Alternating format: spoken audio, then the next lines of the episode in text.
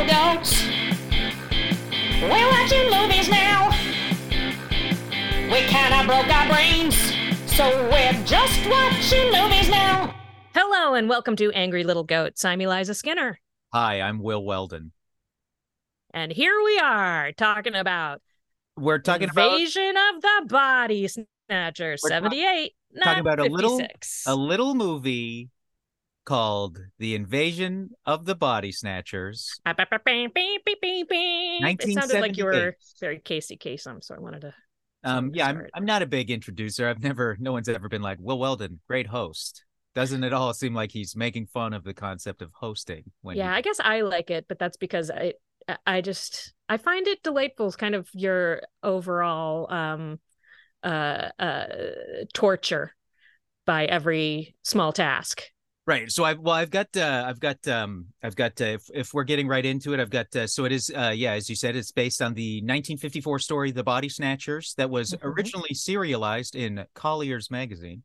Mhm. Uh the book has been made into a movie four times. 1956's Invasion of the Body Snatchers, 1978's Invasion of the Body Snatchers, Abel Ferrara's Body Snatchers in 1993, and uh, that's probably supposed to be Oliver Hirschbiegel's The Invasion in 2007. Uh, each of those films reviews get a little Progressively bit worse. than the prior ones until it really bottoms out with the invasion. However, the film was also the basis for 1998's The Faculty and 2019's Assimilate. Uh, the 1956 version is the best reviewed, although perhaps contemporary critics and opinions would now point to the 1978 version as a superior version. And this book is also where the term and notion of pod people pod came from. people.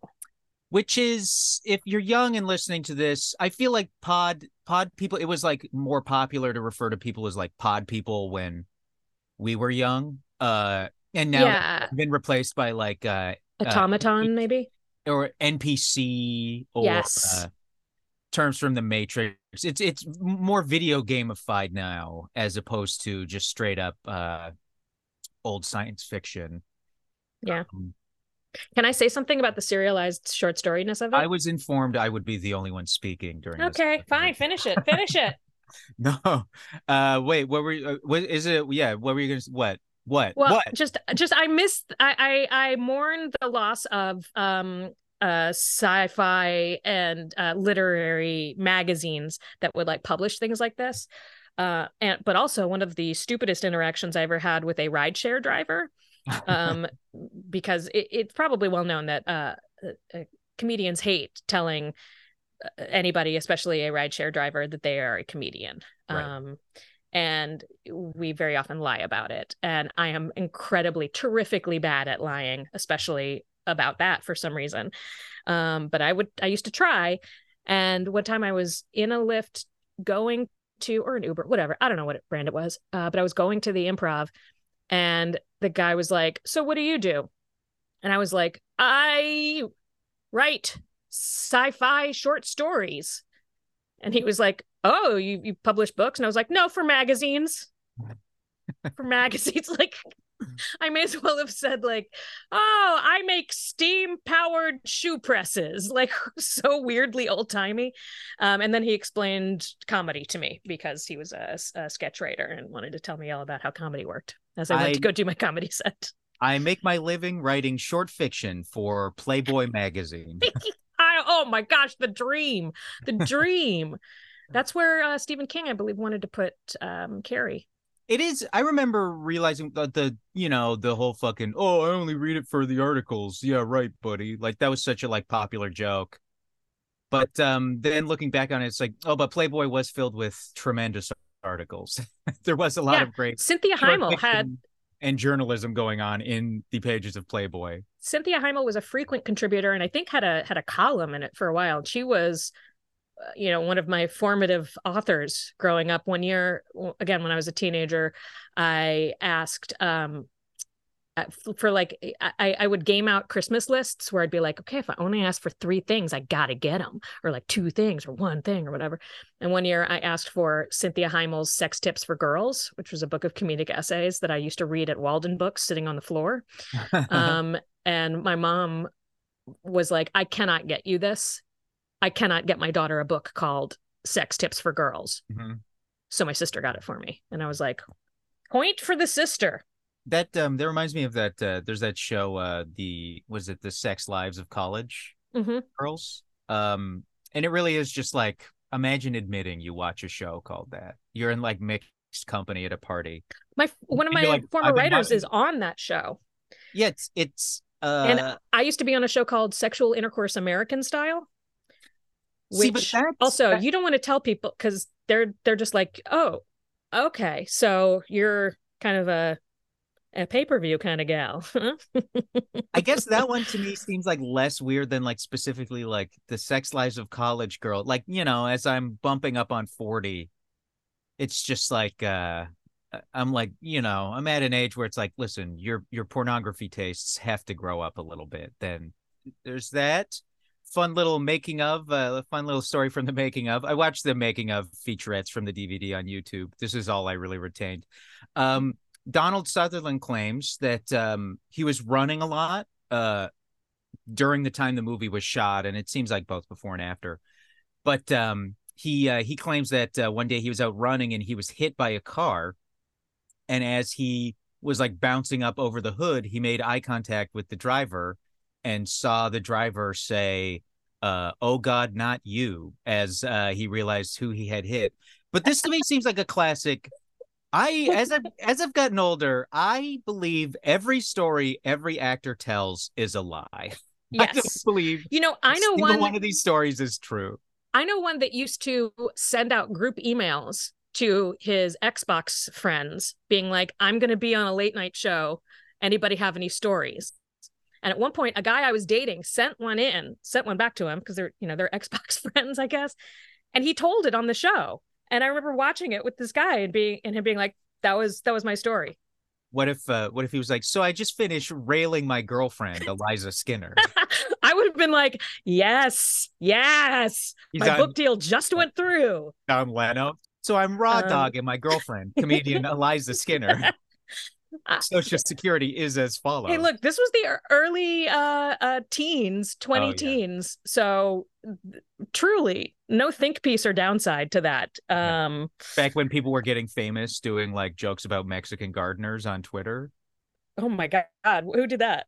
oh god jenny johnson i think is her name she was like really big on on twitter and all her jokes were racist Oh, yeah. and then one day people were like wait this all this shit's racist I mean, to be fair, as you are implying, that time period uh, someone was making these jokes and they were all racist was pretty much most of yes. Twitter. The sense of humor at that time don't say that i was- was implying. You you started by talking about how it was a thing Yes, it's true. era. But the sense of humor at that time was more more than like can you believe this connection i made the surprising turn of phrase whatever it was can you believe i actually just said that? Hmm so it, It's- you know it it's really it really just all needs to be wiped out and cannot be evaluated. I've i've put away so many things from that time and i i've um, my shit is not even like uh, super offensive but it just still has that this is mostly just wow you're not supposed to say that thing and they said it. Yeah you know? Yeah it's real uh, jimmy carr uh, i'm such a cheeky monkey stuff. Hmm who oh god that clip that went around of him opening his special god That forbid he guy cannot- he used to hang out in the green room at uh Corden and he was just just a, just like a little fog of unpleasantness about him. you know? yeah i don't i think And he's been really terrible to friends of mine who have worked for and with him. you know um This is um, behind a paywall, right? We're putting this behind a paywall? You've seen um you've seen uh, Escape from New York, right? Yes. Yeah, I think we should Snake do that. I think we should do that to England. Just wall it off and just not force that culture on the rest of the world. No, no, it's not England because it's the same as here. It's all the people who it's it's celebrity culture. It's uh, the closer you get to being a celebrity, the more you get to see it. And most normal, rational people with like hearts and brains look at it and go, oh, that's bad. That's terrible. I don't want to be a part of that. And we roll back a little bit. And maybe we preserve like a small following so we can go do stand up shows someplace or have podcasts or whatever. Um, but the people who are like, that celebrity, I'm looking at it, I can see it clearly, looks great to me, looks totally fine. Sign me up. Those people from I, any culture are are bad. so I would those are the bad guys. I'm still, I would say anyone who is like a victim of the British Empire gets like a one time only leave the UK free pass. And then sure. after that, walls straight up around that oh, whole. Oh. Yeah, yeah. Well, but see, I also have issues because you're saying the UK and um I mean England. Know... It's okay, uh, England. so it's it's anyone who's a victim of the British Empire, which is letting like the Scottish off a little easy because uh you, you know, know very eh, involved in the the army for a long time. But again, uh, again, we're talking about civilians here. We're talking about civilians who run chip shops. And what did they do? To me, I say you got to do what you got to do. Okay. And what you got to do is build a wall around the entirety of England. Hey, I could have been ruder. I could have said we should put charges underneath the Isle and sink it to the bottom of the ocean which is only well the problem is you're going after the one foreign country that i have dual citizenship with so i could possibly formulate some sort of escape plan out of this place with uh, a very silly relationship with guns that at least the uk doesn't have. Anyway back to invasion of the body snatchers. Whoa. I got, I got into an argument with my uncle who did not believe we're not getting back to it are we? who did not believe that um uh we had at this point reached the bottom of the ocean because he was saying he didn't think climate change was a re- he's like you really believe that the planet has been around for billions of years and we can in like 150 do the damage to it people are saying and i was like yes we've been to not only the moon but the bottom of the ocean Are we're yeah. like have we're a little famous. pride in the human race of course we can do that kind of stuff and he was like we have not been to the bottom of the ocean. I was like, not only have we been to the bottom of the ocean, James Cameron was the first one to do it, and he was like, wait, wait, wait. There's true. a lot of different bottoms to uh, to the ocean. No, so the Mariana Trench is the deepest part of the ocean, and James Cameron went to the bottom of it in a submarine he designed. This no. is all true. What about that? What about that real deep like hole in the ocean where the the diver got stuck, and then more divers went down to get them, and then they got stuck, and it's just like filled with bodies on a string? Well, so that's not deep anymore because it's so filled with divers that now it's that's, almost reaching okay, the top. The, the, the where water, the diver is is the not the bottom of the, of the, ocean. That's yeah, not that how now it's counts defined. as the bottom of the ocean. Yeah, if you, you if know, you plug a people hole, have come that, here to hear us talk about a movie. If, is the if problem? You, if you plug a hole in a cup, mm, I don't think they have. I think they've come here to just listen to whatever's going on. Well, also, P.S. The planet is going to be fine but it is shaking us off like a dog after a bath. Oh yeah. We're like yeah. it's to be fine. Um, um, it'll just be an uninhabitable for us, which I get. That's how I have dealt with men in my life, you know? I've been like, you know what? I want to make me uninhabitable for men. I'm yes. done with that. It, they have already uh, done enough to my ecosystem. I'm single from now on. Go, you go, girl. Planet Earth. I'm going to make what I'm saying. I'm going to make dating me a lot like going to the bottom of the Mariana Trench.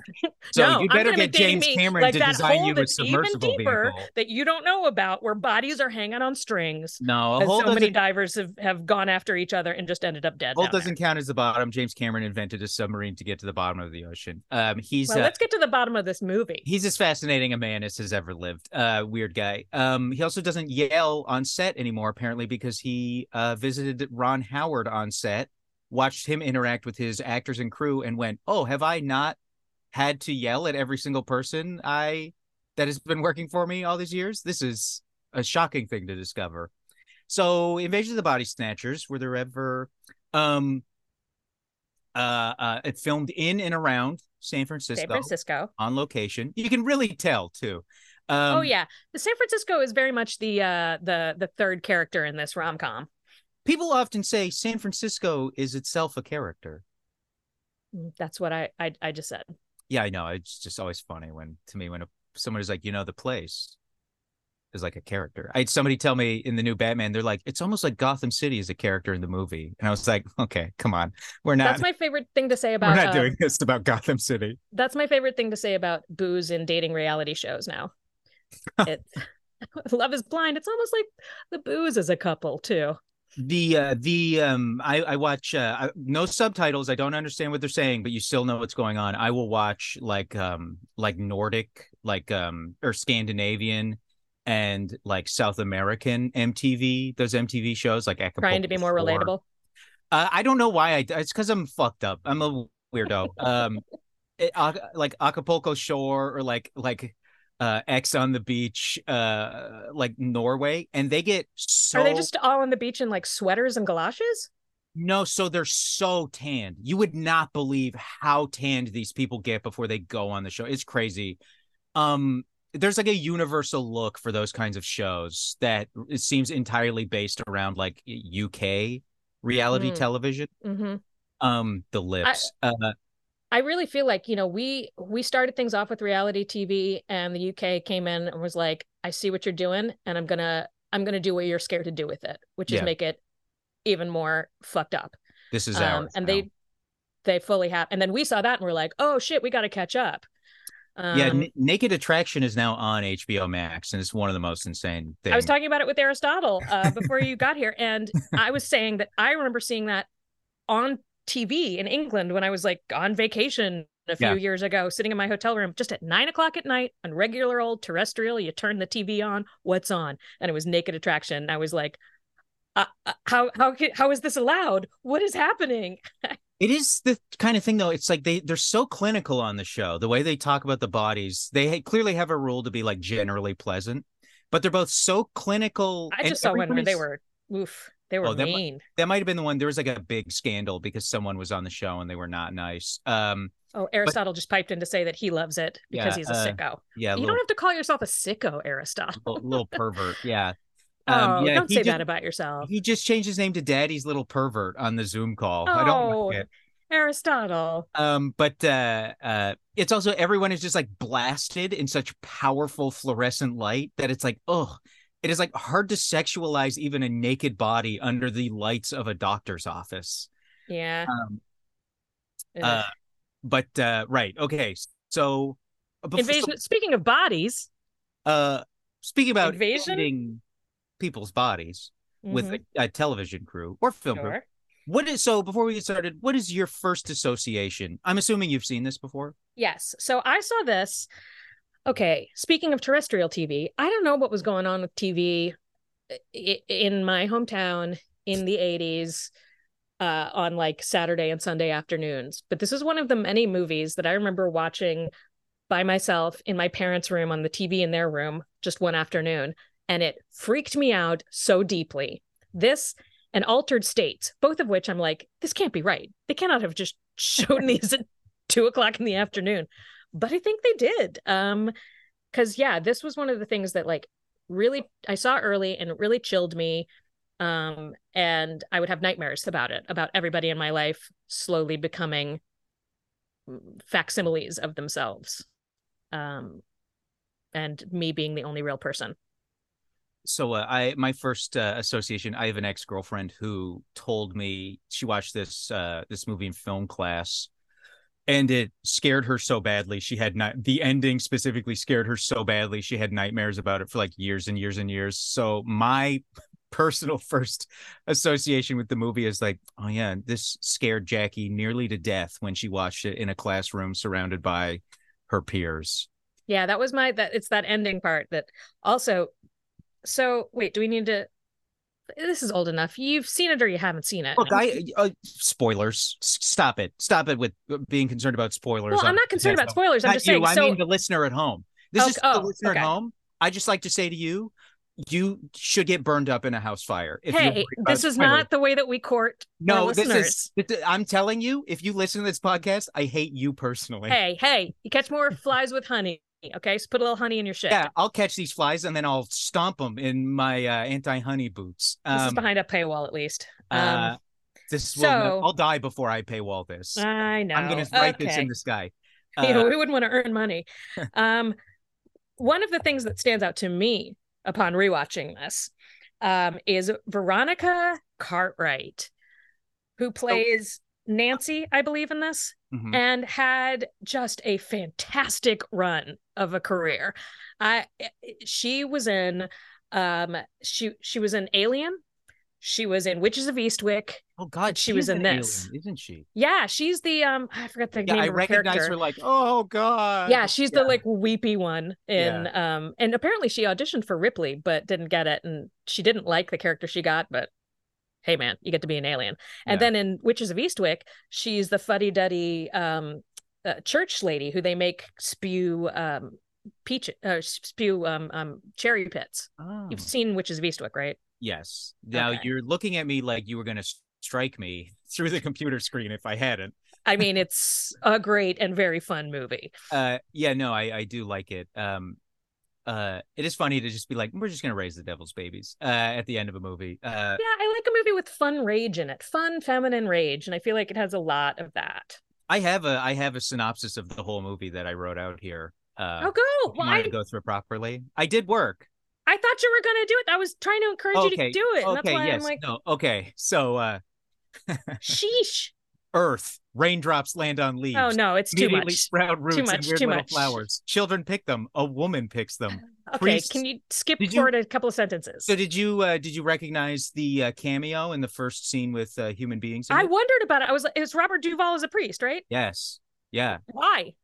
Because he was had just finished he had just wrapped on something that was shooting nearby and he'd worked with Philip Kaufman before and I think they were like, "Hey, this it'd be funny if we just had the star of the one of the stars of The Godfather."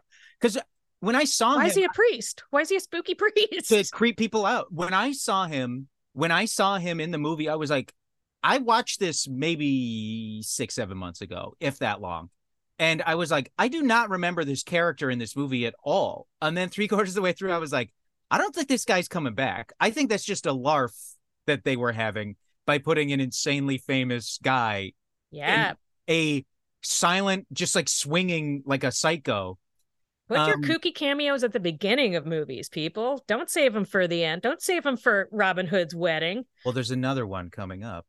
Uh, so then we see life in San Francisco. Donald Sutherland is a health inspector. He shuts a restaurant down because they have, they say the phrase "rat turd" like 14 times in a minute at the Ugh. restaurant. So Um, and and the employees at the restaurant are like, you don't talk about our rat turds and trash his car. like, what employees care that much? I thought if somebody came in anywhere I worked and was like, "Hey, there's rat turds here," I'd be like, "Probably." because they don't show his window getting smashed, and it's not mentioned. It's not referenced until later. I thought maybe somebody shot out the windshield of because it looks like a bullet hole. Oh, I I thought, it looked like like a brick or something. But they, you saw the I- two of the, you saw the employees like exchange a look, and then when he goes outside to get in his car, they're outside looking at him in the car, like, nah, "We're bad. We're mad at you." I thought it was like the car got fucked up before shooting started, and they're like, let's just insert a line of dialogue so we don't have to like replace the windshield on this car. Well, they did more than that. Um, but uh, so he works with a woman who is not Karen Allen, but looks so much like Karen Allen, it distracts me through the entire movie. True, her all name is- true. Her name is Brooke Adams. I'm not alone. I looked into this. Lots of other people agree. I saw someone As someone who used to look a lot like Karen Allen, I've heard about it a long time. I am uh and it's such a nice it's such a pleasant look. Like Karen Allen is one of the like nicest looking people to ever be Well, on thank camera. you, thank you. I saw someone else say that Margot Kidder also looks like them. Hard disagree. Really, me. I think so too. She, I put her in the same camp. I think those two, uh, Karen Allen and uh, Brooke Adams, are very like nice and like look unbelievably pleasant. I think I'm well on the record of saying uh, when I watched Sisters, I was like, oh, it's unfair that Margot Kidder is just portrayed as somebody who had a nervous breakdown when she like uh ma- maintained good politics her whole life, uh did a lot of interesting roles, and also was unbelievably hot in the 70s. Uh, yeah, I think. Oh, so you think she's too good looking to look like them? Yes, I think they are a different Hmm. type of, but sh- like the kind of person They you are see- more camp hot. Yeah. yeah, the kind of person you see and you're like, we'd be best friends. I bet she's best friends with everyone she knows. yeah, those two are like, um, Very warm. like you know that the person that they love the most in the world is a horse someplace. Yes. yes. Um, but they let disadvantaged children ride the horse. Yeah, they seem great. It's not a, it's not a slam. It's just Uh, recognizing. um uh, oh so she picks a flower the flower uh there are flowers all over the place these weird little flowers her husband is acting strange totally emotionless Sounds Uh, like a husband to me. i was gonna say i wrote here men am i right ladies Mm-hmm. but then the next morning he takes out the trash so everything is forgiven I Am do like that right, the first half of this movie is a lot of men, am I right, ladies? And Uh-huh. ladies be crazy. um uh so uh she is at work she works with donald sutherland they're kind of talking shit about jeffrey they clearly have like a thing to uh with each other like Yes, this is where I wrote down um, Invasion of the Body Snatchers, a horror movie that explores the question can men and women be friends? uh and, and uh you know something really weird is going on with jeffrey her husband because he gave his warriors tickets away and he loves the oakland warriors. Well, of course, he's a man and it's sports. It's so sports, he has right? he has a yeah come on. He has a meeting that he goes to in a black car that picks him up uh, instead of going to the game. Uh uh uh karen allen then has dinner with donald sutherland at his house. Hmm uh she's concerned for a while that he's not who he says he is. Donald sutherland is also interacting with people who and there's also this great thing from almost the beginning there are just in every single scene there are always people in the background standing and watching what is happening. Like of like as if they themselves like if it were any other movie you'd be like those are the worst extras they possibly could have found. Like they could not have picked worse background actors. They're standing there watching the actors. But in this movie you're immediately like well that's weird. People don't normally just stand next to each other and like stare at somebody or Well, but they're doing it at the beginning before, as I said, in the in the restaurant. They're uh, they're doing it even before they're like body snatchers. I feel like Oh, it, there is oh, some yeah. commentary on on the uh the group, the nature of the different natures of different groups. uh i've also written here plants exclamation mark there's a lot of plants in the movie Yeah. Well, yeah. generally. So I thought this was I thought that was really interesting too, since you mentioned plants, that these so as you said, these this is where we get pod people. These body snatchers are from these plants. Um and I was like, is this was this like maybe a reaction to it it feels like it's um trusting uh uh trusting science like our, our hero is a uh, health inspector and he's like wow this kitchen is full of disgusting things. You know it needs to be more scientifically clean. And then these natural plants are the alien evil interloper. Um you know in 1978 was right before the 80s was this a time of we need to trust manufactured scientific things more than natural things. Natural things are where you get poisoned and So I think this is a I think this is more a byproduct of the 70s. A lot of conspiratorial media being made in the 70s. Very conspiratorial time. Mhm. Uh post 60s into the 70s. But Nixon plants why plants Nixon resigned in like 74. I think well plants I think um cuz I've not seen the the 56 one, but I would imagine they just decided this was like a good vessel. I think that was actually like a 50s science fiction thing. Uh maybe and maybe cuz um uh, I think in the same way that that camping and the wilderness got scary in the 80s and we were like, "Oh god, don't go sleep in a tent. That's where you'll really don't don't go sleep in a cabin. That's where they'll they'll really get you." well, I so think the, there was some of that about the, plants. the, the thing from another world was uh 1951 oh but the book was written in 38 but um the the the thing from another world it also was a plant monster.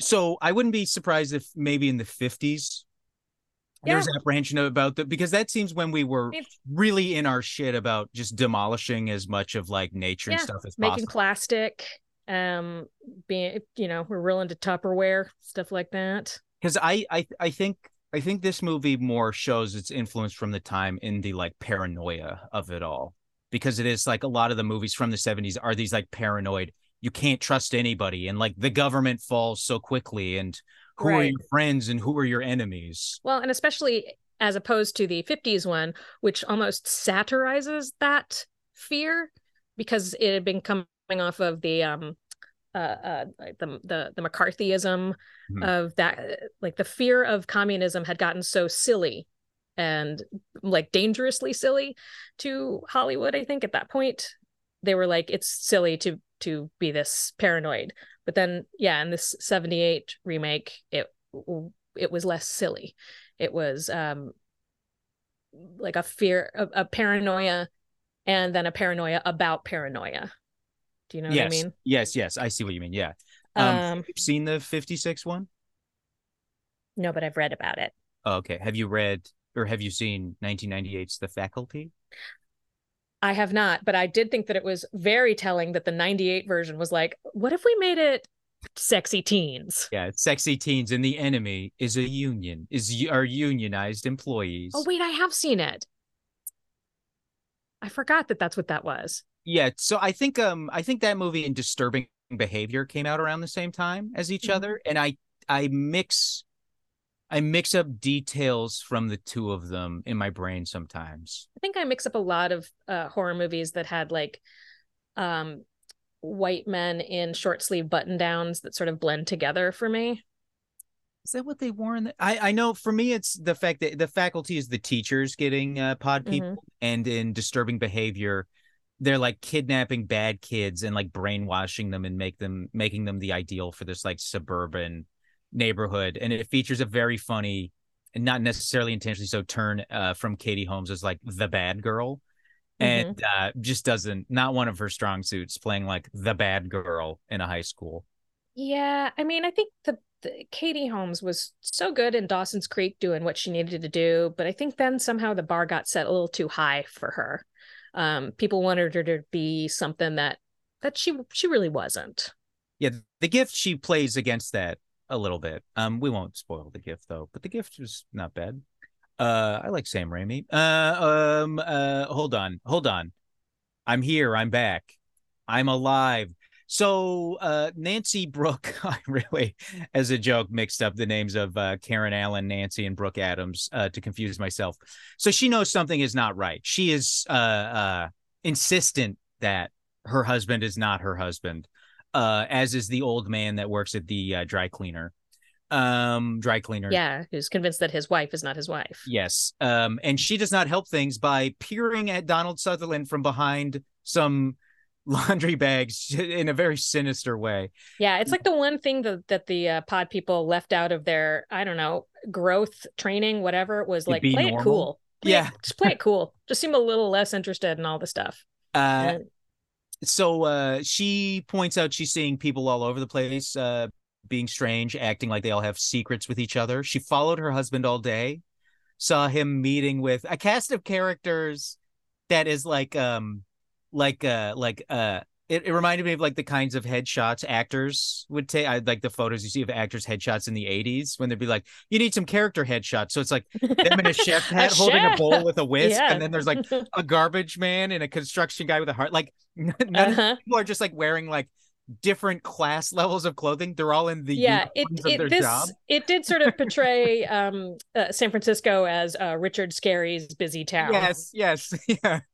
Uh yes, yeah, cat janitors interacting with dog taxi drivers. yeah. Uh, and that lowly worm just in the corner of every shot uh sucking himself off. Uh what I that's not what he before. did So Donald Sutherland, uh, him driving around when you get a look at the windshield, I'm like, they demolished his windshield with that. she meant lowly worm in that little Oh, that little no. apple car yeah, yeah. Uh, um, uh, you shouldn't drive around in your food. Um, it'd be like me driving around in a block of Pussy. Oh, okay Uh, yeah, in a block of pussy. In you're an the one who made it block in an uh, industrial block of pussy. I did find this little stuffed animal one time at IKEA that I took a picture of and posted, and I swear no one has no one saw what I saw. That it was a little round car with like a giraffe sticking out, and all of it was stuffed. So it was all like uh, with right in the middle a, a giraffe sticking out of it, and I was like, this is purely a phallus inside of a vagina. That's all this is. Like they did. Th- someone was drawing that, and then they, someone came into the room and was like, hey martin do you have that design for the toy and they were like uh, sure here it is and handed that over and was like i hope nobody notices and it got manufactured And i I uh, I went to go see a uh, a live podcast taping last night, and so I watched Three Men and a Baby to prepare for it. And they should have called that movie Three Pussy Freaks and a Baby because those guys love. They couldn't even tell. They could Um, not even tell who they did it with and where and when. Uh, no, so they actually do know. I, I'm not going to synopsize Three Men and a Baby in the middle of. Um, the movie. well, they got a they they got the a great is- mural. The movie is really about heroin trafficking. It's really crazy. The yeah, in the in the yeah yeah Yeah. I I but also uh if we're gonna side note side note Steve Guttenberg great example why women by why the idea that like uh women's careers dry up when they hit middle age and they disappear uh and Hollywood is so terrible to women no it's not just women where what happened to Steve Guttenberg where Okay. Steve where where'd he where'd he go? So my he, counter he did what he was supposed to do and then that was that for him. My counter to that would be is that man is a black hole of charisma on camera at least in that film. He's so insanely annoying. He ha- he was in everything. Him and that uh Tom God what is it? Hidley the guy from um uh uh Amadeus?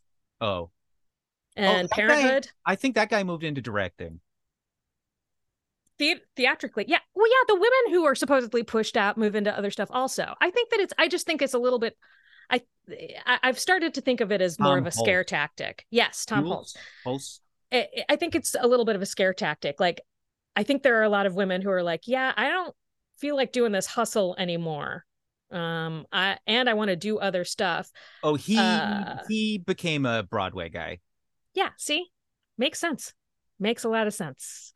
Um, i mean really the the main thing you really like i think he just let himself put on weight and uh so that was the end but I'm saying that happens Yeah. to a lot of people. It's it's Yeah. like Jack Nicholson is the old guy that people were like, doesn't matter, smash him in the face with a frying pan. He's still a romantic lead, and we think that's like that's the way it should be. Well, him and Harrison Ford, but Harrison Ford, harrison ford still looks he, yeah, he can still get it. Yeah.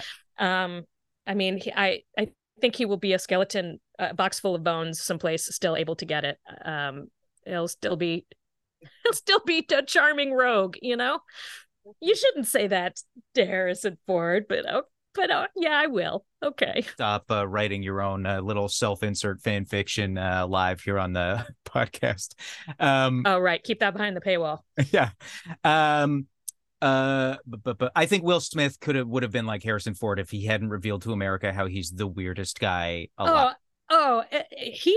I mean, he revealed some, but now Jada Pinkett, please, please, like I think you pocket dialed all of us, Miss Pinkett Smith. yeah We, you, you don't know that we can hear all of this. It's the only explanation.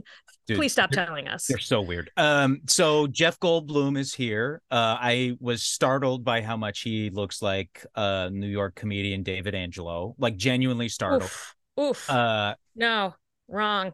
they look so much alike I'm having a Margot Kidder situation here. There's a big difference. see but people There's a big difference. I but sometimes No it's just that- offense, that, Jeff Goldblum. All offense, uh, David Angelo. Um, there's a big sometimes difference. it's just a few degrees. It's uh sometimes it's just a few degrees is all it takes to like rocket somebody into the stratosphere. But yes, I had Um, forgotten that he was in this, and I'd forgotten that Leonard Really? Nimoy was in this. Yeah, I, Oh, it was that's it so was all. Donald Sutherland in my head. Um uh, so I didn't oh, I'll talk about this after. Uh so he's uh he's a conspiratorial intellectual poet, I believe. Yeah, yeah. Um so he and they all uh, go to I I believe his character was originally titled was originally named Will Walden. Was uh what they were calling I'm, a- I'm neither conspiratorial nor a poet. Oh, I am quite the intellectual, however. oh boy. So they go book release at I mean, you're to a pretty, book you're, you're considering uh, you're, at, you're uh, assuming a lot more humor in your uh, uh, poems than maybe other people it's find. at it's at Donald Sutherland's. Uh, it's his friend Leonard Nimoy. It's his book that's coming out. Uh, Jeff Goldblum hates Leonard Nimoy's character. yeah, it seems like he um, was an opening for him on the road. Correct? I don't know what Like, that their seems to I- be the relationship. I don't know what their relationship is. He gets to do a poetry set before yes, Leonard seemed- Nimoy does like a self help set. yeah, yeah. His like he's like a pop uh pop psychiatry author. Which and yeah, honestly- was like, I didn't get to do my poetry. And I it's would like, buy a ticket. Were you? I I would definitely buy a ticket to that. Well, so this whole time, Donald Sutherland has been insisting to uh, Nancy Allen, you should go see. God, you know Leonard Nimoy would have been on Rogan, right? This Leonard Nimoy character. Oh yes, he he was like, you you have to talk to my friend. She's like, cause I'm crazy, cause he's a psychiatrist. He's like, no, cause he's a smart guy. He knows what's going on. They go there. A woman is crying to Leonard Nimoy about essentially the exact same experience that Karen Allen is having. That she her husband isn't her husband. He's not right. Uh, Leonard Nimoy is like, go home, talk to each other. You just need to figure this out. Um, Leonard. Yeah, everybody feels that way these days because couples are swinging. Yes. Like was kind of the Yeah. Uh and and uh uh uh Nancy has the same thing with him after the party. She's like, My husband's not my husband, and he's like, just go home. Go home and talk to him and figure out if you want to leave him or not. That's what this actually is, but don't just throw away your well, Nancy doesn't have the same thing with them. Not there. Um, no, after the party, they're like walking on the street, and Nancy is like, My husband is not my husband. And Leonard Nimoy, to make a point, grabs Jeff Goldblum, is like, Bel Bellicec, you piece of shit, and like throws him against the wall. And then wait, he's like, Nancy is Veronica Cartwright. Oh, is she? Oh, sorry. Yes, right.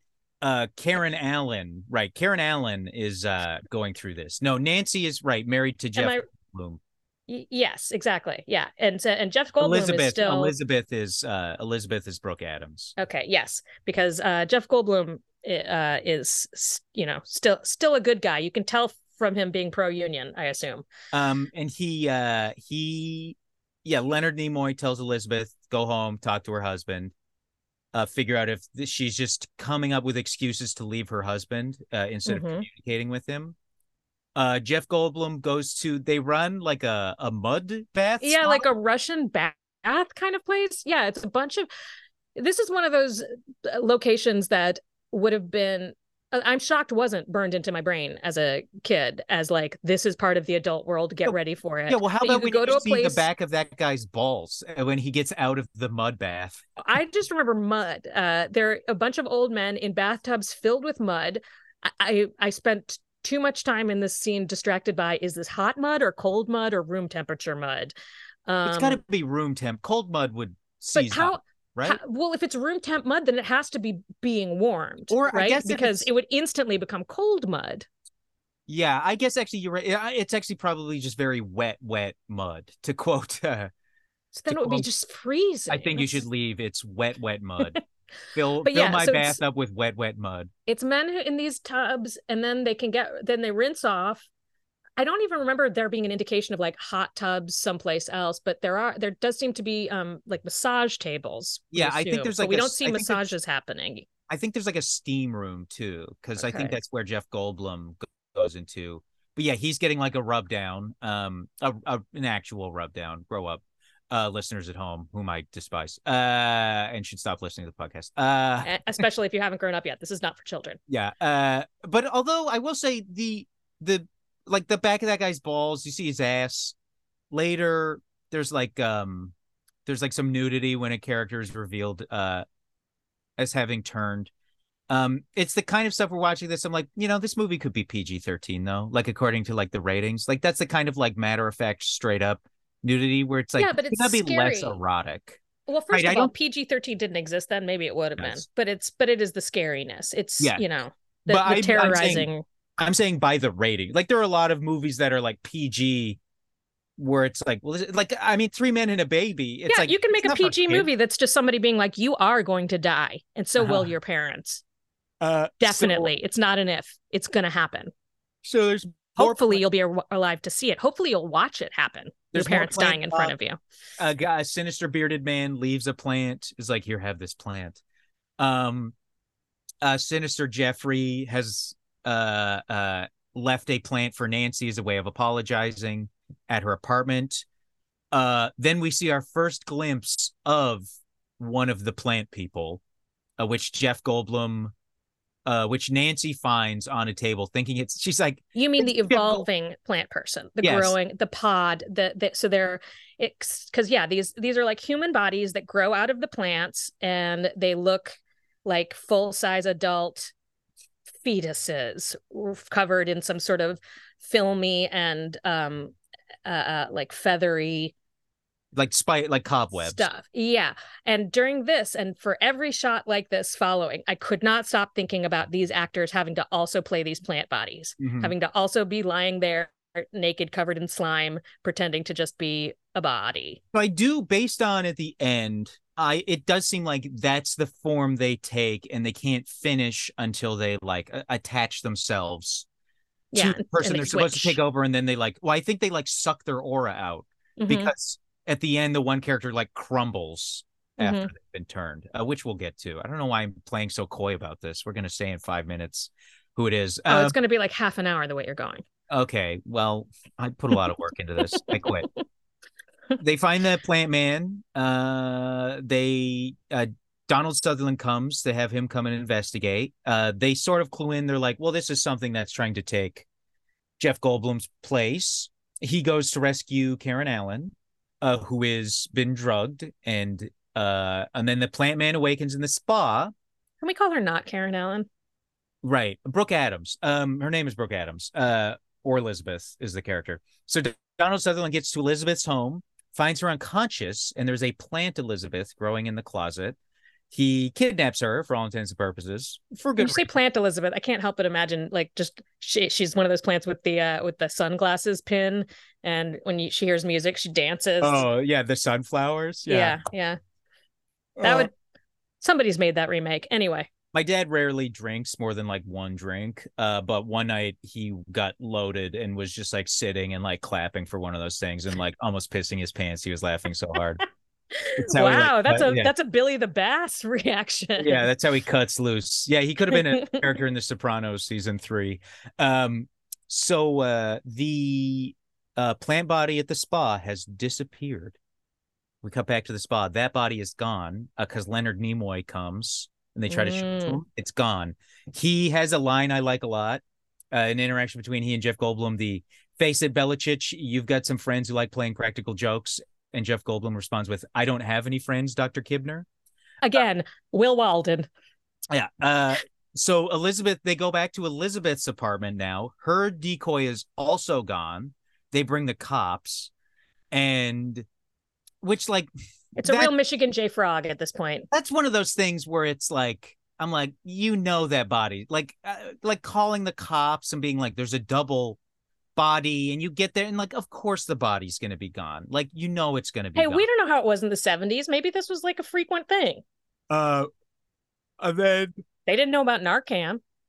they leave the apartment and Jeffrey and the police officer share a knowing look. Mm. They explain it all to Leonard Nimoy. He's skeptical, but in the end, he says he believes Donald Sutherland because they've been friends for so long.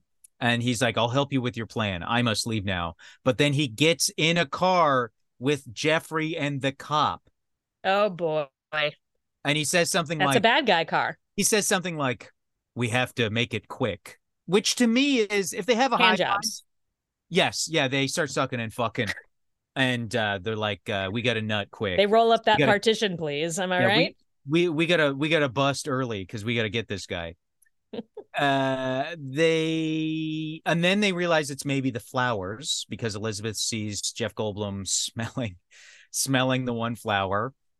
hmm Um, uh, they Donald Sutherland is getting the runaround from everyone, insisting things are fine. The radio doesn't work. Then in the back, Donald Sutherland goes to sleep in a lawn chair, and we see a plant baby being born from a pod. Uh, ah, push, right? the There's beauty, like little plant doctors. the miracle They're of like, life. you can do this, mommy. So he's not. I will say, um, this is an interesting. This movie feels like a middle ground before between, I guess, a movie with no goopy special effects and The Thing, where The Thing is like the goopiest movie ever made, and this movie is like medium light goop. Yeah, but this for sure kicked off Goopy Pods. Goopy Pods were like the way to go after this. You got your Gremlins, you got eventually, uh, uh you got Alien, you got Oh yeah, Gremlins. Those are wet pods, man. Yeah, yeah. wet, this people were like, oh, that's a that's a creepy thing we haven't done before. Overall, I wish you could just Google what movie invented goopy pods and uh, get in. I wish Google. do you know what I've been fascinated broken. with? What I keep looking up? What the fuck happened with sewers at the end of the 70s? Because there was no bad guy like the sewer in the Mhm. 80s. Every spooky thing, every like it was like like a, a fantasy one underland down there. It was where the new. Teenage Mutant Ninja Turtles were. It was where you know chuds and all that stuff.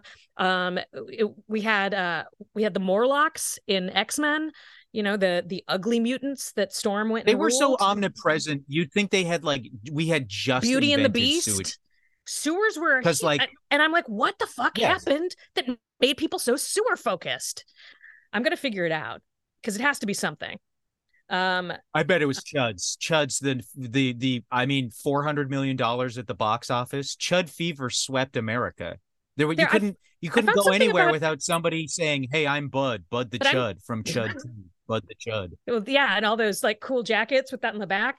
I Yeah, um, I, Daniel I, Stern's no, I face looking embarrassed. I think there's something like just cultural that caused it. Like I- I found that there was some explosion in 81 in a like a Louisville sewer, but that doesn't seem like enough. Anyway, Also, people did not start pissing and shitting until the late seventies. So I think Yeah, that is a big part of yeah the reason. that's and paris had a famous like very stinky sewer but that was uh that was because all of uh the old food it was just old food Hmm. Mhm. Um, well, and dead bodies You know, I bet the sewers that feels entirely like New York's influence because it's even the like all the like alligators, the supposed the alligators that supposedly Mm-hmm. Yeah. got flushed on the toilet. but Uh, there's something some kind of something there's some kind of extra i'm gonna bet- figure it out too I bet Big Sewer started donating a lot of money to Hollywood. i'm uh, i'm like my google search history has so much sewer history variations in it right now It's, um, it's it's it's like how uh, Jon Stewart just his new show got canceled because he was going to go after Big Sewer and Apple was like, we can't, we're getting involved with they're too Sewer. big yeah, Yeah. yeah um but That's so crazy that they canceled his show because he was going to do an episode about AI and possibly one about China. Did you see that? no i just I, I i didn't look into the why Yeah, they- that i just they that canceled his they canceled his show because he was going to and Apple wants to get into AI.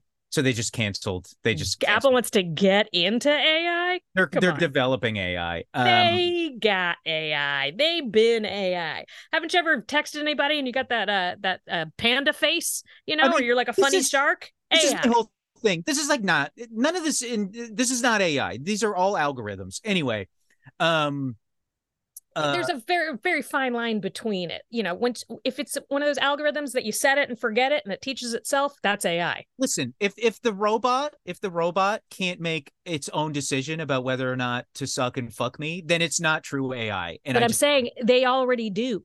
They I- do. no, it's not their decision. That's just you could game that. They're not real people. Uh, game Mm. that in the way, you know, game as Also, stop giving this away. Uh, even if we are behind a paywall, call Steven Spielberg. You keep 'cause He saying needs to update AI. this is not a. We're doing all this month is all free, and then we're doing going into the paywall. I don't know what a paywall is, to be Okay, fair. it's um uh it's the thing you uh uh whisper secrets into in um, I don't need to. Oh, my tree out front. The tree Yeah. stump? Okay. yes. Um, uh, here is a question that I did have. Uh, that this well, I can't promise answers because I'm too philosophical. right, Will Walden. Um, so this, I I feel like this movie is a real like science horror thing. Mm-hmm. Obviously, like the the and uh, I think it seems like one of the first, if not maybe not the first, definitely a tentpole in the idea of science horror. Um, and I really like it. And it, as I said, imprinted on me as a kid, and it was, and and I can go for the scariness of it. I can buy into it in a way that, for me, religious horror, specifically Catholic horror, leaves me cold. Mhm. Cannot get Yes. into it at all. It just seems silly. It's like, what secret words and upside down symbols will make the bad demons go Because it's- away? I'm even like, even if the science even if the science is fake, science itself is real. yes, Whereas if you don't accept the the broad macro, even the the like even just the simple like broad macro tenets Well- of Catholicism or even just like like demons, anytime it's like it's probably a demon. Let's Google dealing with demons, and it's like there's no for me. It's like that Catholic shit. If it's straight up Catholicism, fine. They just do Catholic stuff. But anytime it's demons or devils, I'm like, there's no entry point for somebody to be like, well, where do we start with our demonology research? None of that shit exists because it's not real at all. Well, I mean, it does exist, but it's online. Right. It's It, but it's made by, you know, nutty people. Yeah. Um, I was going to ask you, what kind of horror lore do you like best? Because I do think you're almost leaning into a um a fable like um uh, uh horror lore, which I think is pretty Can I just tell you? I just wish there was a dang gum horror movie that was about trauma. I would do anything to see one horror movie that was about trauma. I Have look we at all these horror movies. when people No- when that no haunting trauma. at Hill House came out and people were like, no, no, no, you got to watch this. This is a horror movie that's about trauma. I every time I heard it, I flipped a table over. There were no tables still sitting upright in Los Angeles because I flipped them all because that's what they're that. all about. I- a, a table leg uh, broke through the bottom of my jeans and went straight up my ass. I was like, uh, you're just telling on yourself that you've never watched a horror movie, or at least not sober, because they're all about they're all about trauma. Also Hill House is also about ghosts. I really love Hill House, and I love it because it's about ghosts and it's scary I'm- and there's I'm some more of sad a midnight stuff. mass person. Also, really great. Um, I, I, See, that like kind of religious the the religious skepticism, yes, the using horror to like pick apart religion. yeah. Give it to me all day. Horror about the horrors of religion is great. Mhm. Horror about religion protecting us from something. Uh, uh, no, thank you. Um, I also the my other thing too with uh, I, we I've probably already said this because we've been talking about, but but this thing of horror movies about trauma where it's like at the end they kill the monster that's the metaphor for trauma, and then they're okay again, and it's like that's simply not how it works. Like That's why you're a big Babadook man. Yes, because you know you just lock it in the basement and go down and be like, please don't kill me this time. Although we have disagreed about uh, Babadook, I believe for you it is all grief, and for me it is all parenthood. Uh, yes, yeah, we we were talking about that recently. Yeah, um, uh, I like um the. Yeah, it, it, it's like the genre of I, I like a um. You know what? You know what my favorite genre of horror is? What? Horror with very little fucking music stings in it. I hate it. I hate it when a horror movie indicates to me via music and sound effects that I am meant to be Mm, afraid. That's Not fair. even just like jump scare stuff, but like a part of his jump scare, but sometimes they just like suddenly the like it doesn't punch in like a jump scare, but suddenly the music is insanely like, oh, it's all sinister and this is bad to me the scariest shit like i love it follows and the part this the two scenes in Info, it follows the one where they go to this they're like looking up the records of somebody who died at a school and the camera is like on a lazy susan just like rotating.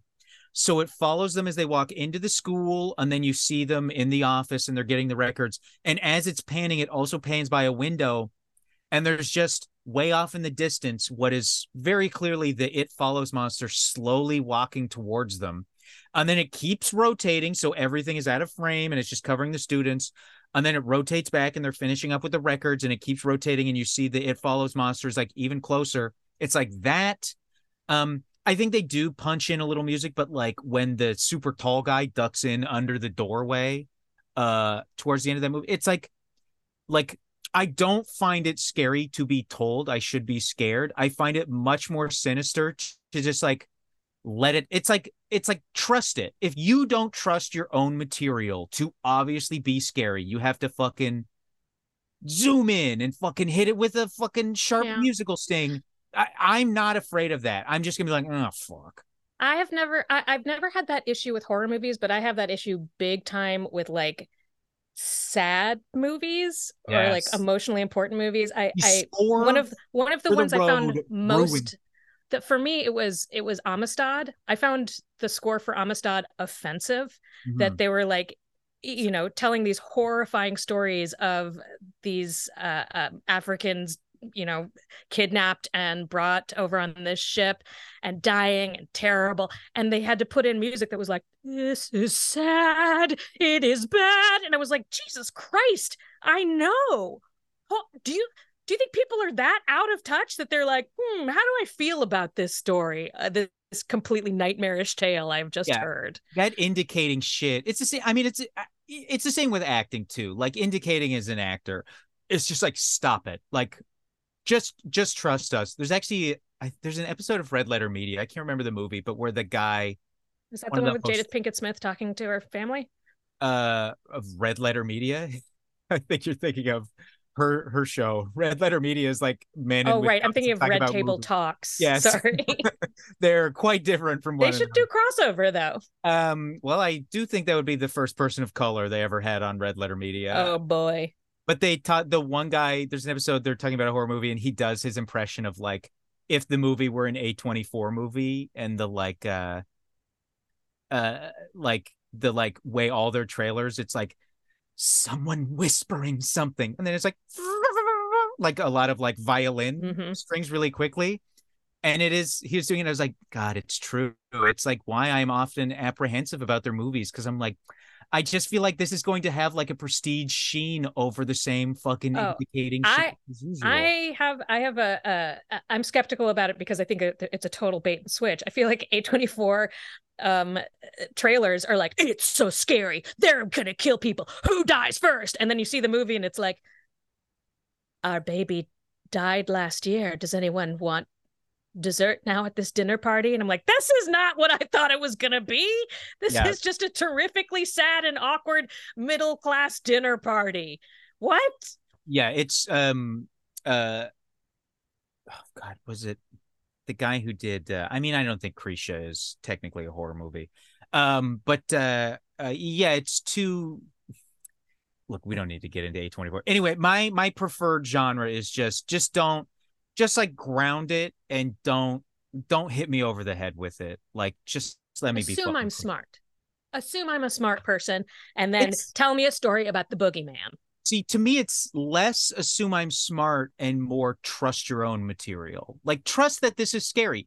If you don't trust that this is scary and you're trying every single trick in the book, I'll sense that and be like, hmm, this stinks. Like, I watched Boogeyman. Or if you don't, if you don't trust it, don't don't put all that work on the on the music. Yes. Because it's it's just too emotionally manipulative. If you don't trust it, you go to the movie theaters, you sit behind people, and you shake their shoulders when you want them to be scared. And that's part of your job as a filmmaker.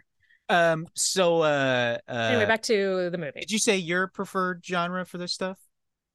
Um, I I, I do think it's science horror. Mm, um okay. so it right, is stuff right. like like this and i would say the thing also i mean does alien count as well is that for you yeah, well, I mean, if there's once they're doing blood tests and stuff to figure it out, you know. But my thing with Alien starts is, getting sciency. It, it's uh, yeah, the thing I agree. Alien to me is like barely science fiction. It's a, a to me Alien, and I love Alien, but to me Alien is a horror movie that you've set in space. Yeah. Like the same way when people are like, oh, Star Wars, science fiction, it's like Star Wars is not science fiction. Star Wars is fantasy. That's fantasy. It's like it's so magic. What is powers. science fiction?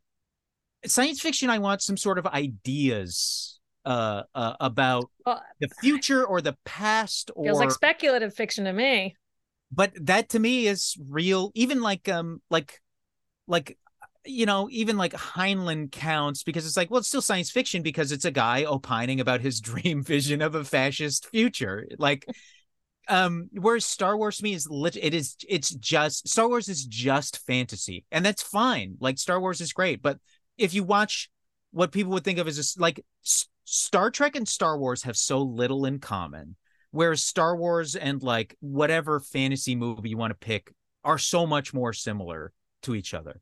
I will say what also does it for me is um like uh, the, the it's not trauma but horror about I like um, science fiction about trauma. well, horror about like um you know i like bo- body horror and i yeah. feel like so much of that is about um uh you're about shame and your own shame being um and- being made physical um either to your one partner with the fly or to like everybody.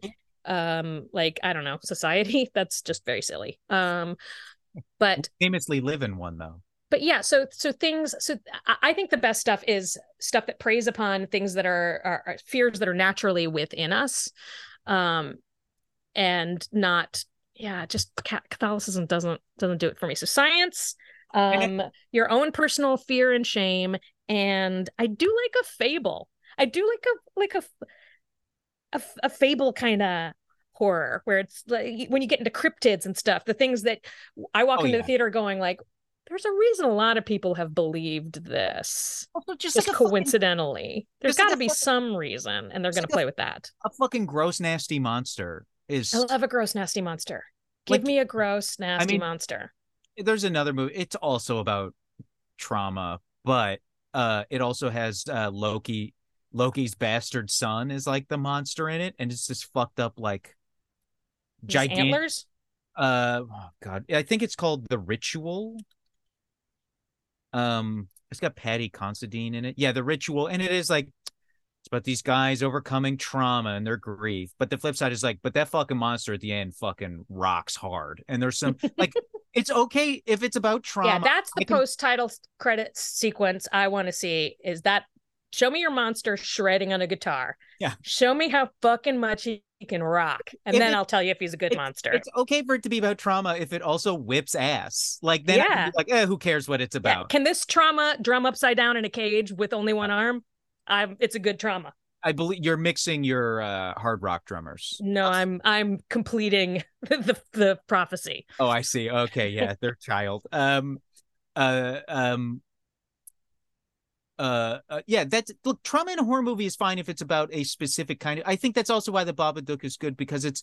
about specifically the trauma of like grief and having to like continue to live your life. Where or the so trauma of being a like, parent and having to prioritize this child that may not even be a person you like but you are a parent and and like where's so like you know the Halloween movies where it's like, well, it's about trauma. It's like, what do you mean? What like the trauma of this? Like, it it it those movies really the new ones really are are not about trauma. It's just like these people are just like fucked up. They're just like Yeah. fucking fucked up dumb people. Um. all right. Okay. So everyone they're realizing everyone is turned. Uh, they're Uh, realizing they can blend in with them though Yes. Donald Sutherland kills the plant baby with an axe. It's pretty gross. Yeah. Um, does the thing that we all say we would do if we had a time machine kills Hitler. no the plant baby wait what what do you think you should kill hitler if you had a time machine Uh, yeah, but I think um, you know what that does I make more like, sense I think you should go back that to does right make more sense I think you should go right back to before Hitler shot himself in his bunker and shoot him first. Uh, my my stand-up joke about it is you don't like nobody would like it if they if you went back and killed baby Hitler, people would be like, that dude just killed a baby. That would be terrible. What you need to do is go back even further, seduce Hitler's mom, give her the summer of her life, turn her inside out, make her feel love like she's never felt it before, then leave her. She's ruined. She can never be with anybody. what you, you Boom, do no is, Hitler. what you do is you go back, you kill Hitler as a baby, but then you go back to the present, go back again and kill yourself right after you've killed Hitler as a baby. And you go, yeah, he did. But look, I killed him first. And look how this makes none of us feel any better. And we need to recognize that this kind of violence won't solve any of our problems. And Wow. the real solution is to go back and demand that they renegotiate the accords that were negotiated after World War One, and then they kill you with a pitchfork, and 'Cause they're everything like, still happens. This dude's condescending and he does Yes. murders. Yeah. Mhm. Um, what are these baggy jeans he has on?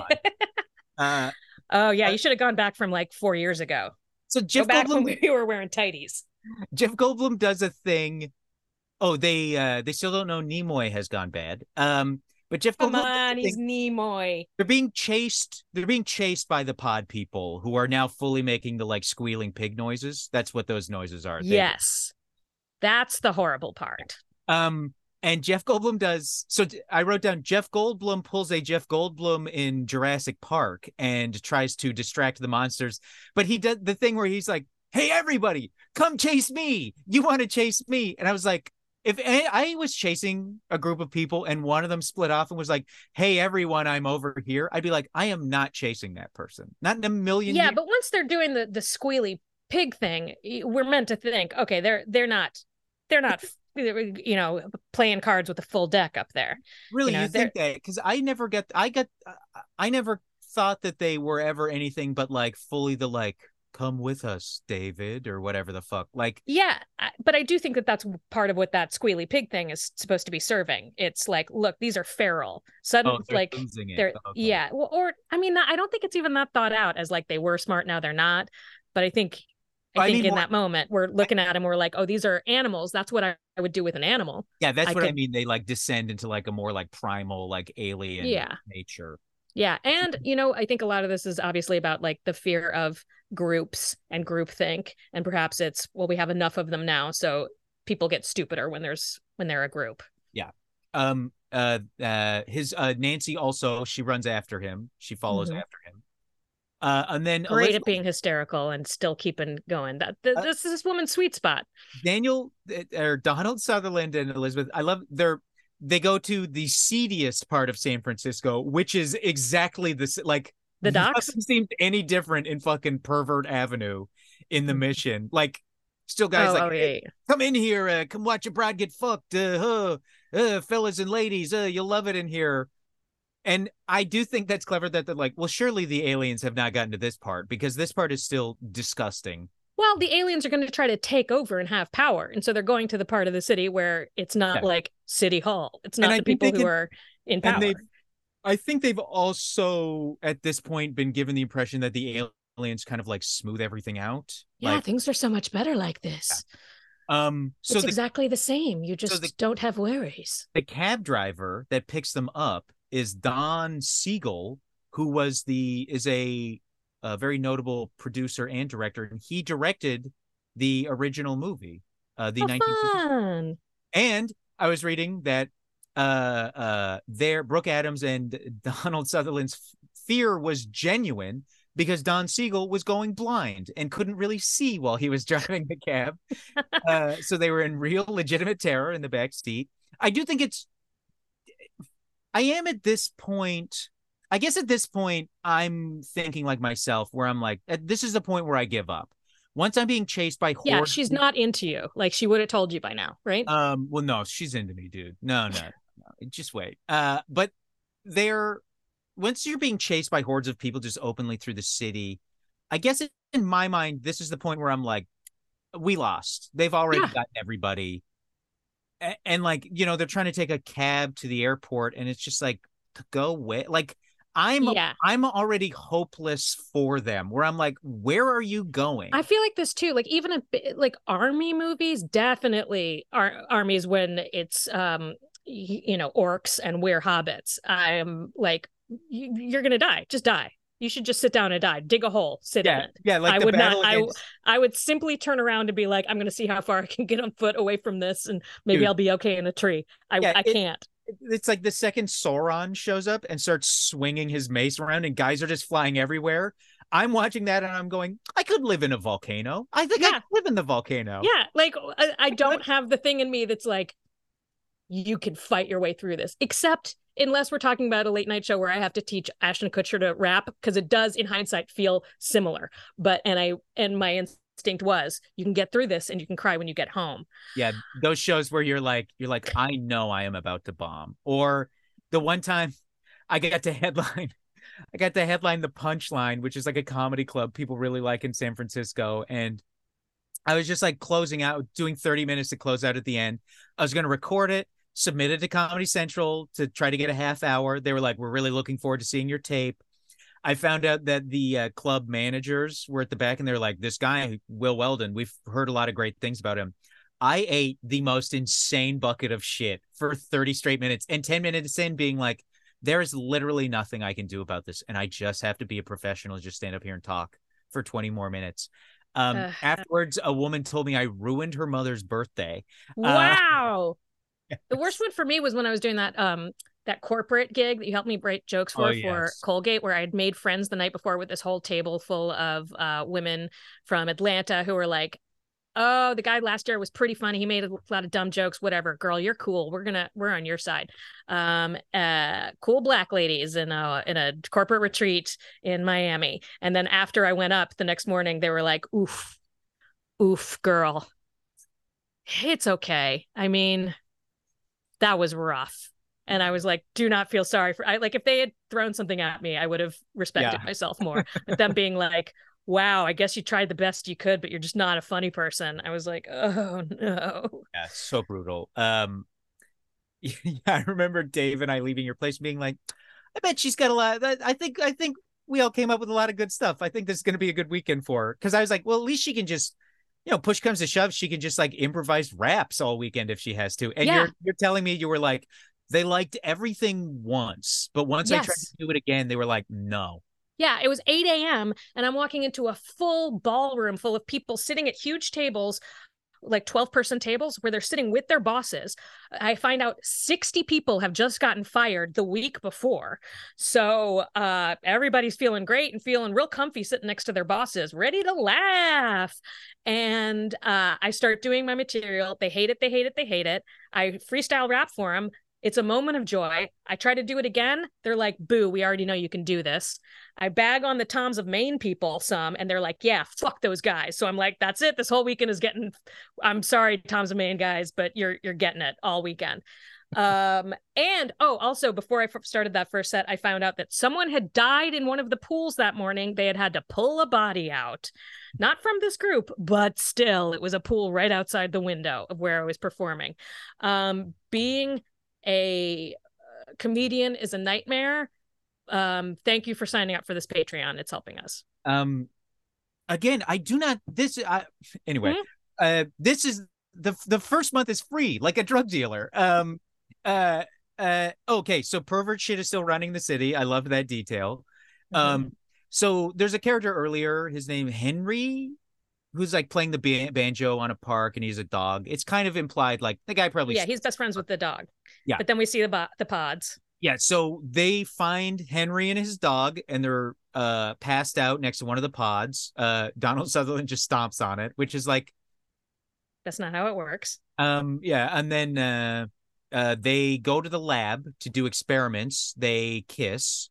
Uh, this is which Donald i Sutherland wrote down as weirdest first kiss weirdest place to first kiss ever For me, it's in that situation. It's like we're not first kissing. We're like having like the most fucked up sex ever. The most like yes we're either not doing anything or we're going all the way in which like if there were spectators they'd be like oh god like Yes. oh, exactly if Yeah. somebody if i was her in that situation and he kissed me i would push his face away and be like what are you what what are you Uh-huh. doing Yeah. what are you doing you're more uh, uh, and then i would yeah do something filthy.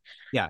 um uh yeah uh, and then they are they look out the window they see the pod people are now they're literally there's like over pa systems it's like anyone who lives in marin county please proceed to line b. Anyone from oregon please proceed to line a because they're like plotting. Right. This is, this is the thing because originally when you're just seeing the aliens come down in the rain at the start, when I first saw it, I was like, "Well, is this happening all over the world?" But I think this is a good and not and more subtle instead of just having somebody say it, this is like a good way to indicate that like well this is ground zero for this infection or at least Yes. one of the ground zeros Yeah, yeah, we're trying to spread. spread. Yeah. um they do speed so they can stay awake which yeah so I- 1970s yeah I, I i was like wait so this is uh pro pro speed um anti uh organic vegetables. But it is like it is like people took fucking speed in the 70s like it's Mhm. crazy how much speed people took back then. Um uh where did to- they find the time? Uh, it was because of the speed. Okay. Uh so the the pod people find them. Jeff goldblum is now one of them. Uh they sedate they try to sedate donald sutherland and brooke adams but donald sutherland uh wait have they the- already have they already been at the at the docks at this point no they've not been to the docks yet. Um, uh, they escape. They throw Leonard Nimoy in the freezer along with Jeff Goldblum's body. Leonard Nimoy looking genuinely upset, like not like angry when he looks at like the through the like porthole of the freezer. no. He doesn't look like angry. He looks like he's about to cry, and he's making like the pig squealing noises. Uh, and then he's like live long and prosper Yeah, you know i Uh, do this for the many uh and uh he is quite good in this. It is like it it's it's sad it's very it- you thought you knew me? You don't know me. Well, but it's also like it feel it is that thing it's like not until like what like alec baldwin on 30 rock did it become a thing where it's like tv people can end up in movies and movie people can do tv sometimes. Because like it is it just feels like you got type like if you were on a successful television show odds are good you would never be on anything else again they'd be like okay everybody knows him as this and we'll never cast him in anything again. Well, I know. I mean, I think there's always been exceptions, but it, there was definitely a lot less prestige um, in uh, uh, TV. Because like Leonard Nimoy is the kind of guy uh, you watch it and you're like, there's it's insane that they did not then just have this guy become like a, a character actor in like tons of stuff. Well, he was just one character. Yes, but it's still, it's like in this, it's like, yeah, he still looks and sounds like Spock, but like I, watching him in this, I'm not the whole time just like, come on, this is Spock. I'm like, ooh, what a sinister psychiatrist in hey, weird gloves. I One agree. really he he's gloves. great in it, but you never know. They might have been like, "Please, you're so good in this. Do more." And he might have been like, "You know what? I want to do my cool photography of uh big booty girls." And that's do- did he yes, I believe he did. Um, uh, but I but like love him. very, I think people. He's so would- good. I think it's like really like respectful. Like this is like body positive kind of stuff. I should look things up before I talk about them on uh, Uh, this podcast. well, I mean, this to is the kind paywall. of- But like the worst thing you've done by saying that is disappoint people when it's not true. Because nobody's gonna be like, oh, terrible. Everybody's gonna be like, damn, this guy's cooler than I thought. I mean, what I was, my main point is like he was making plenty of Star Trek money. I don't understand why more people who aren't making who are making that kind of money aren't like, oh no, all the rest of my time, as long as this ship is sailing, I'm doing other stuff. I'm yeah, I- I'm raising goats. and maybe the reason Why would I stuff my schedule full of this shit? Yeah, maybe he just wanted to stay away from television entirely. Uh, because he uh, like his sort of animosity towards being typecast is that for as long as uh he was. He's also great Yeah, he just wanted to uh to narrate a lot of um films for uh planetariums. a great uh some great uh TV sci-fi fringe. Hmm. Um uh they I like the English version. Bangs. Whoa. Bam. Doink doink doink. uh that uh I prefer the American version of the British show Minge, which is just called Pussy. I don't know, because Minge and French rhyme. Okay, Uh, so, so they... they- see the dog. Yes, they uh they find Nancy again, and their plan is a classic. Well, we'll just walk around as if we're pod people, and that Mhm. works for like 15 minutes. It- it's so cold when Nancy just slips away from them after they get found out. But um, she's she's trying to survive. Yeah. She's um and she's she- got the right level of alarm in this movie. and uh um it just almost seems out of character because it's so cold and calculated on her part, and otherwise she has been like you know verging on almost hysteria. But she also has not been. That was correct when when that was correct. Yeah. You know? Um, it- yeah, that. and they first get spotted by the dog with the banjo guy's face on it, which I'm, which I take to mean because they stomped one of the pods, the other pod then took Mm. both of them, and it created the because you don't see any other misprints. This is the only kind of like misprint we see. So yeah, I think it might have that must be it. because he only killed one pod, which is, and I, I actually wrote this down. It's like the thing, because the thing is from the 80s and is so like post- hunks. what's so post like Tom Savini and um fuck uh, Rick Baker and all of these like it's not as crazy to me the effects in the thing. They're incredible. I love them. But like I think they're so great but because we're post that special effects genre era I'm not sh- I'm not shocked by the idea of like how could they possibly do this because at that point there are these like grand I almost say grand wizards uh there are these like grand I mean, there are at that point, but they were at the earlier point also. there are these like like incredible technicians who are just like masters of this field whereas in 1978 i was like some of the like some of these effects are fucking crazy to me. And like who was doing them Well, see, this was also I, I feel like this is still that era of um, you know, Jaws, where they were taking into account not just the effect, but how, when, and for how long they show it to you. how to shoot it yeah Like you go back and you watch Terminator 2, you're or Terminator, Terminate, it's embarrassing. It's you're like this is a I'm watching like Play-Doh get uh, shot or whatever. Um but it's because there there's some hubris with the effects at that point where they're like hold on it. Let him see it. Let him see the the fake head that we built. Yeah terminator 2 that the way they talked about that cgi and like i get it. It had never been done before but you watch it now and you're like i mean this looks really silly. Yeah well and one when they have like the the fake sculpey head um but here in this they're you know, it's they're not trying to impress us with the special effect. They're trying to use the special effect to tell the story. Yes. Uh yes. And the, yeah, the thing like the thing coming out of the pod, I mean, it's the same way it's how people talk about the reason the CGI in um uh or the CG still looks good in Jurassic Park. Like it doesn't break your Yeah, because it's because most of it takes Because place so- at night. yeah, it's so low texture, but like and they combine But it with so practical low effects lit. so well. Yeah. Yeah, the only one the um the brontosauruses look at the st- at close to the start. You're like, okay, I can see Yeah. the low texture, but even then, I'm telling you, spend- full light. Look, I think but that they was the spend secret so much time to on it too that they make it. Yeah. If you make it look as good as possible, you can still forgive it, even if in, the shot is in broad daylight, because like Mm, the work is still visible. I think a And lot of it is the lighting. 2 a little I bit. think I think so much of it is the lighting and that that it wasn't taken into account. Uh, I I think the lighting, real real zigzag here, which we don't have time for, but um uh, that was the key to the X Files. The reason the X Files worked and was as good as it was was because everything was lit so moody and spooky, and you wasn't just like fluorescent lights on whatever the Jersey Devil or whoever they were chasing that week. Yeah. Anyway, Um, yeah, and this movie, the last what 45 minutes all takes place at night too. mm-hmm. Um, but uh, I cannot find who did the effects for this movie.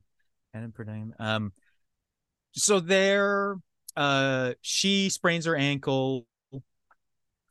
They're running around again. Oh, they get bust right. They get busted by uh Hank the dog. Hank the dog. The surprises her, dog. so she screams, and Yes. they're all like, "Uh oh, the we old don't woman like also that. screams, scream and Donald. Sutherland just fucking cranks her in the face. Uh, Mhm. I laugh every time. So they find the spot where the aliens are growing all their pods. They tell each other they love each other. They hear bagpipes, which let them know a ship is coming, which I I don't thought it was a foghorn. No, they hear bagpipes. Oh, Um, and uh, but she finally can't stay awake and falls asleep. He goes to investigate this ship, or he comes back, he finds she's fallen asleep. She gets potified, which is the moment where he's like holding her body. yeah, he well, he tells her he loves her. Yes. And she crumbles in his arms, and then he turns around in the pod version of her standing there, which is where I figured it's not just that they create a clone body of you, it's that they create the clone body and then they finish it by like draining your essence out of you. Yeah, it's the hardware and the software. Yeah, because they talk about Leonard Nimoy says he's like he's like it absorbs all of your memories, your feelings. It's all inside. It's just better. yeah, so new so new Elizabeth is there and instantly does not read the room, doesn't give him a second, is just like, I told you it was better. It's really great. Like, He's like, I have such sights to show you. ugh. And he Wait, when they get excited about the ship though, I was like, Yes. do they think they're gonna like take the ship and go some like like we can just we'll drive that that you know steamship that or that Yeah. that ocean liner yeah, out I mean, here. he is though discouraged once he sees the ship is just getting pods loaded onto it. He's like, Yeah. oh no. But it's like, what did you think the ship was for? Yeah, that's the whole point of the city at this point. Come on. Um, and then he goes back. He's so devastated. He runs off. He burns down the pod facility. And then he and he hides after, and you hear the alien, the pod people going like, "We'll catch him eventually." Cut to the next. I think it's the next morning. Um, he's walking around like observing the city. The pods are still being loaded. Like, it's so fascinating because you'd think I was had the ending described to me before I saw the city uh, by Mhm. uh my ex and the way she described it i figured he'd be walking around like i did it i saved the city but like Mhm. it's all still happening the pods are being loaded it's you hear a child literally say why are you having us take our nap time now instead of normal like they're still getting everybody clearly and he's just like walking around Yeah, when Um, I saw it as a kid, there was like momentum somewhere that I didn't see Yes. in this watch. That was like, okay, I still have, I st- we still have our guy. Our guy is okay, and there's still hope for him to save the day. Yeah. But And this time watching it, I was like, "Mm, yeah, they're all toasted. Yeah and then you know we get one of the most famous endings of all time where nancy is like matthew matthew oh, oh, I when I lost you last night, and then he points and starts pig squealing, and she's like, no, no. She does the fucking chest burster, screaming, which is so He points and is like starts like Google algorithming, and she's like, "No, the tech bros. That's what this He- is secretly about. The pod people are tech bros. That's what happened to San This- Francisco." this this ending it's the same with carrie i do think i said all that stuff about like music stings and stuff that now i have to walk back a little bit for this i do think the ending is great but i do think we're better at these kinds of endings now of just i think we're tighter Well, there's And- scares and there's drama. And I think music here is about drama, not about it's not a jump scare. It's not a telling you that something bad happened. Um doing such a bad job of staying close to uh, my phone. I'm sorry, Aristotle.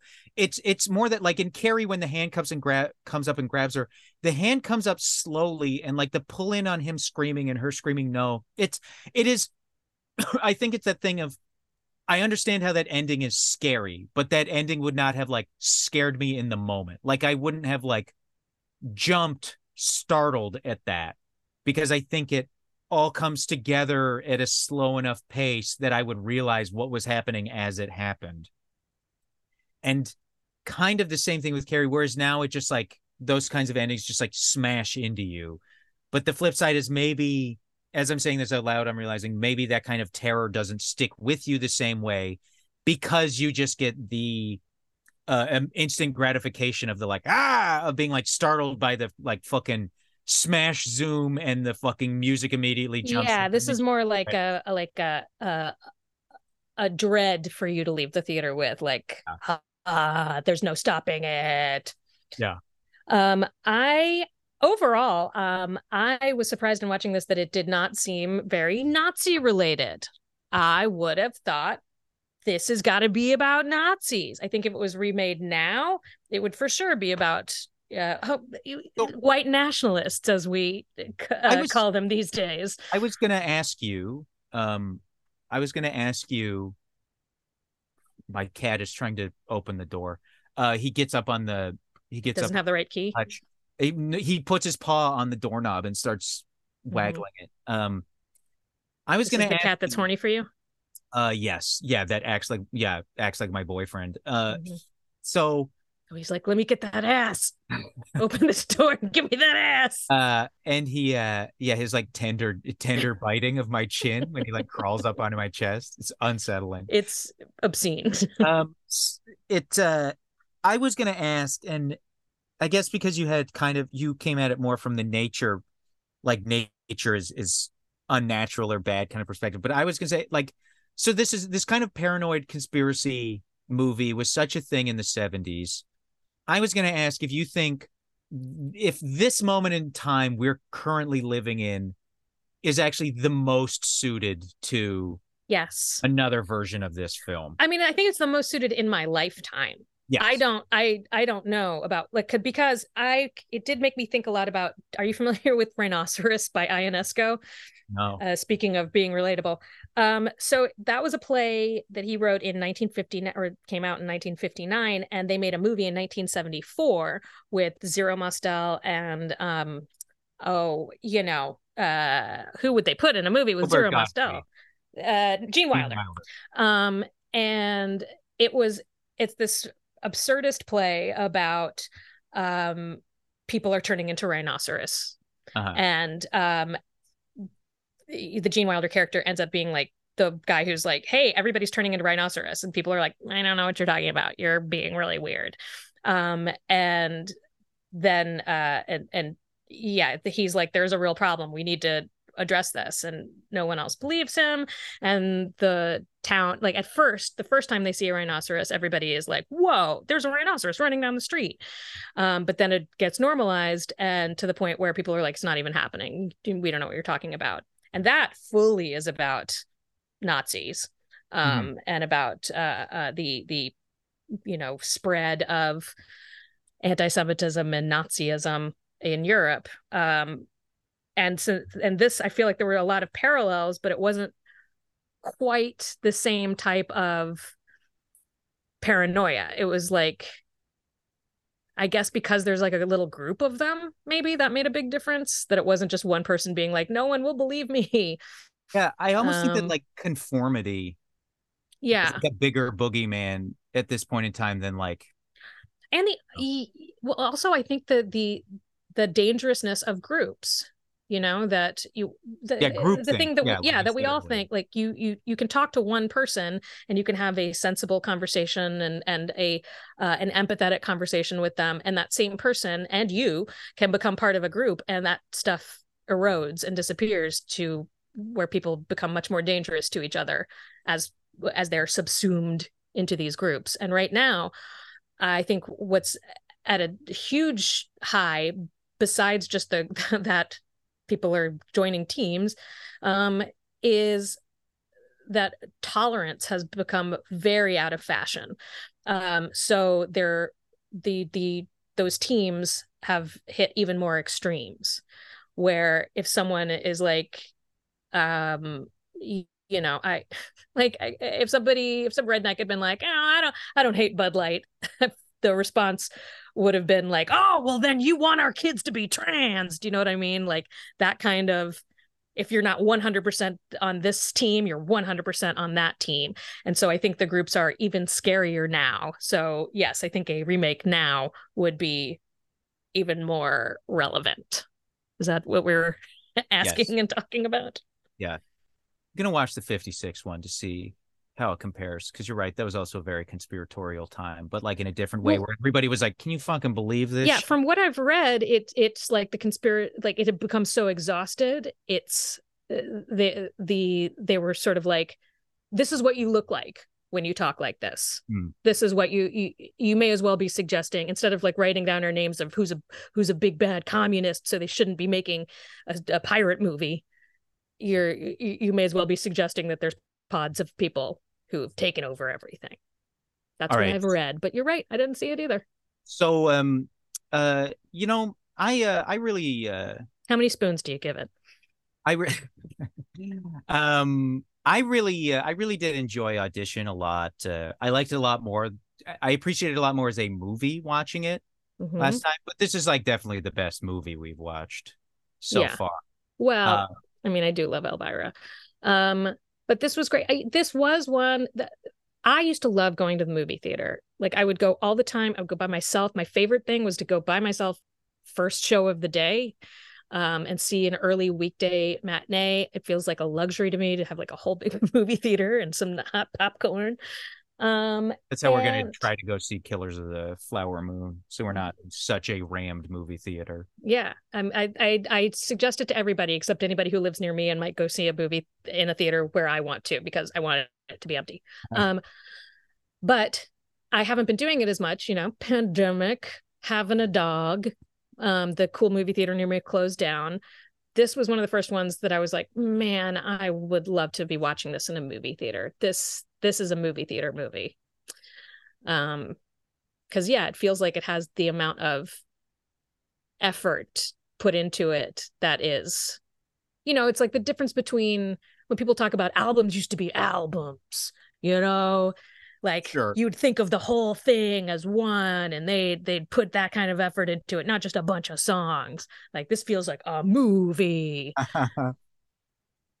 that's my takeaway yeah, I give it uh, one star out of ten. Um, so uh, wow uh, worst movie I've ever seen. Um, wow wait how many movies have you seen Uh, I only watched half of this one, so one. half. okay all right no, that Uh, makes sense So, um, uh, uh, I'm looking at the when we're finally going to release these. There's not you. There may be no time after this. I'm realizing to recommend uh, what movie we watched last, but I am. I'm gonna when we're recording this, I'm gonna post on the Twitter page. Hey, uh, recommend a movie. Yeah. You want Yeah. us to watch? Um, uh, Tell us what you want us to watch. We'll here's a discuss at good- the beginning of the last one. here's a good incentive uh for doing this you might be the only one who does it and will be forced into some sort of devil's bargain with you. Yeah, tell us your name so that when we're talking to the audience on the, the podcast, we will be able to say the audience's name, whoever you one person are. yeah please uh please not martyrs. I just watched it recently and as with almost all french uh new extreme uh cinema i really did not like it Um, but uh, uh, one, it's too late for you to do anything about it. Uh, because like I said, we'll probably have already decided by the time this comes out. And not Okay. us spit on your grave. Yeah. Um, I've Let us it. have a little fun, you know? Uh, um. Uh, okay, I guess we're done. Uh, Yeah. I'm Will Weldon. and I'm way past ready for lunch. We're done, right? We're done. Yes, we're done. Okay, great. Okay, goodbye. Bye. Angry little goats. We're watching movies now. We kinda broke our brains, so we're just watching movies now.